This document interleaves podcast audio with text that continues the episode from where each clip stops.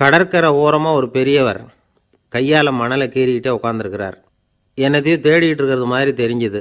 மெதுவாக கிட்டத்தில் போய் என்னத்தை தேடிட்டு இருக்கிறீங்க? அப்படின்னு கேட்டோம். அவர் சாவகாசமாக நிமிந்து பார்த்து நிம்மதியை தேடிட்டு இருக்கிறேன்னார். நாங்கள் ஒரு மாதிரி ஆகிட்டோம் இருந்தாலும் சமாளிச்சுக்கிட்டு சார் மணலில் வந்து கிழிஞ்சல் தான் கிடைக்கும். நிம்மதி கிடைக்காது. அப்படின்னோம். சரி இன்னைக்கு வசமாக நம்மகிட்ட ஒரு ஆள் மாட்டிக்கிட்டார். அப்படின்னு நினச்சி அவர் பக்கமாக போய் உட்காந்துக்கிட்டு கதை சொல்ல ஆரம்பிச்சிட்டோம். ஒரு பெரிய மன்னர் இருந்தார். அவருக்கு எல்லா வசதியும் இருந்தது. இருந்தாலும் ஒரே ஒரு குறை. அது என்னென்னா நிம்மதி இல்லைங்கிற குறை. அரண்மனையில் தினமும் கலை நிகழ்ச்சி நாட்டியம் எல்லாம் நடந்துக்கிட்டு தான் இருந்தது. இருந்தாலும் நிம்மதி இல்லை. சரி நிம்மதி எங்கே கிடைக்கும்? அப்படின்னு தேட ஆரம்பித்தார் உடனே அதுக்கான முயற்சிகளில் தீவிரமாக இறங்கினார். நாட்டில் உள்ள தத்துவ மேதைகளை எல்லாம் கூப்பிட்டுட்டு வர சொன்னார். எல்லாரும் வந்து சேர்ந்தாங்க. அவங்கள பார்த்து நிம்மதி எங்கே இருக்குது? அப்படின்னு விசாரித்தார் அவங்களுக்கு அது தெரிஞ்சால் ஏன் இப்படி ராஜா முன்னாடி வந்து நின்றுட்டு இருக்க போகிறாங்க ராஜாவோட கேள்விக்கு ஒவ்வொருத்தரும் ஒவ்வொரு மாதிரி விளக்கம் கொடுக்க ஆரம்பிச்சிட்டாங்க. எந்த பதிலும் ராஜாவுக்கு திருப்தி அளிக்கக்கூடிய அளவுக்கு இல்லை. சரி போயிட்டு வாங்கன்னு சொல்லி அவங்கள எல்லாம் அனுப்பி வச்சுட்டார். ஒரு நாள் அவர் மாளிகையில் உப்பருகையில் நின்றுக்கிட்டு இருக்கிறார் அந்த சமயத்தில் தெருவில் ஒரு பிச்சைக்காரன் ரொம்ப உல்லாசமாக பாட்டு பாடிக்கிட்டே போய்கிட்டு இருக்கிறான் குரலில் ஒரு சந்தோஷம் நடையில் ஒரு மிடுக்கு. அவங்ககிட்ட கொஞ்சம் கூட கவலை இருக்கிறதா தெரியல. உடனே ராஜா அதை பார்த்தார். ஏவலாளிகளை வந்து கைதட்டி கூப்பிட்டார். உடனே ஓடி போய் அந்த பிச்சைக்காரனை இங்கே அழைச்சிட்டு வாங்கன்னு உத்தரவு போட்டார். இவங்க உடனே ஓடி போய் அவனை கூப்பிட்டாங்க. அரண்மனைக்கு வாழ்ந்தாங்க அவன் வரல. அரண்மனைக்குள்ளே அடி எடுத்து வைக்க மாட்டேன்னு சொல்லிவிட்டான். ராஜா கிட்ட வந்து விஷயத்தை சொன்னாங்க. அவருக்கு ரொம்ப ஆச்சரியம். இப்படி ஒரு ஆள் இருக்கிறானா அப்படின்னு. சரி அவன் என்ன தான் சொல்கிறான் அப்படின்னு விசாரித்தார் இவங்க மறுபடியும் தெருவுக்கு போய் கேட்டாங்க.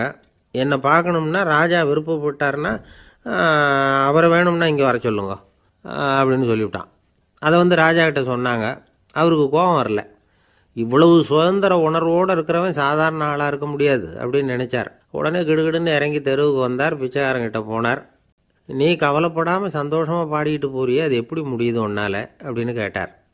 ஏன் அப்படி கேட்குறீங்கன்னு அவன் அதுக்கு இல்லை எனக்கு அரண்மனையில் எவ்வளவோ சுகபோகங்கள்லாம் இருக்குது இருந்தாலும் நிம்மதி இல்லை. இது ஏன்னு எனக்கு தெரியல. இந்த தேசத்தில் உள்ள அறிஞர்களை எல்லாம் கூப்பிட்டு கேட்டு பார்த்துட்டேன். அவங்களுக்கும் தெரியல. உன்னை கேட்டால் தெரியும்னு நினச்சேன். அதனால தான் சந்திக்கிறதுக்கு ஆசைப்பட்டேன். ஆனால் நீ வரமாட்டேன்னு விட்டியே அப்படின்னார். பிச்சைக்காரன் கடகடன்னு சிரிக்க ஆரம்பிச்சிட்டான். மகிழ்ச்சிக்கும் உங்களுக்கும் தடையாக இருக்கிறது இந்த மாளிகை தான். இதை விட்டுட்டு வெளியில் வந்துட்டால் நிம்மதி தேடிட்டு வந்துடும்னா நான் அரசன் எனக்குன்னு கடமைகள் இருக்குது அதையெல்லாம் விட்டுட்டு எப்படி வர முடியும்னார் ராஜா. ரெண்டும் ஒரே நேரத்தில் கிடைக்கணுங்கிறது முடியாத காரியம். உங்கள் சுகபோகத்துக்கு விலையாக தான் உங்கள் நிம்மதியை கொடுத்துக்கிட்டு இருக்கிறீங்க. என்ன பாருங்க என்கிட்ட எதுவும் இல்லை. அதனால் எதுவும் போயிடுமோங்கிற பயமும் இல்லை. நிம்மதியாக இருக்கிறேன் அப்படின்னா அவன். ராஜா உடனே சந்தோஷப்பட்டு தன்னுடைய மேலங்கியை எடுத்து அவனுக்கு பரிசாக கொடுத்தாரான் அவன் சிரிச்சுக்கிட்டே அதை வாங்க மாட்டேன்னு விட்டானான் இதை நீங்கள் எனக்கு கொடுக்கறதுனால எந்த பயனும் இல்லை. அதே நேரத்தில் அதை வாங்கிக்கிட்டேன்னா அடுத்த வினாடியிலேருந்து அதை எப்படி காப்பாற்றுறதுங்கிற கவலை எனக்கு வந்து சேர்ந்துடும் அப்புறம் தூக்கம் வராது நிம்மதி போயிடும் அப்படின்னானா சொல்லிவிட்டு அவன் பாட்டுக்கு சந்தோஷமாக பாடிக்கிட்டே போயிட்டான். நிம்மதி எங்கே இருக்குங்கிறதையும் ராஜா தெரிஞ்சுக்கிட்டார். அந்த இடத்துக்கு தன்னால் போக முடியாதுங்கிறதையும் அவர் புரிஞ்சுக்கிட்டார். இப்படி இந்த கதையை அந்த கடற்கரையில் மணலை கீறிக்கிட்டே உட்காந்துருந்தார அந்த பெரியவர்கிட்ட சொல்லி முடித்தோம் அவர் முகத்தில் ஒரு தெளிவு தெரிஞ்சுது. எங்களை நிமிந்து பார்த்தார். ரொம்ப நன்றிங்க.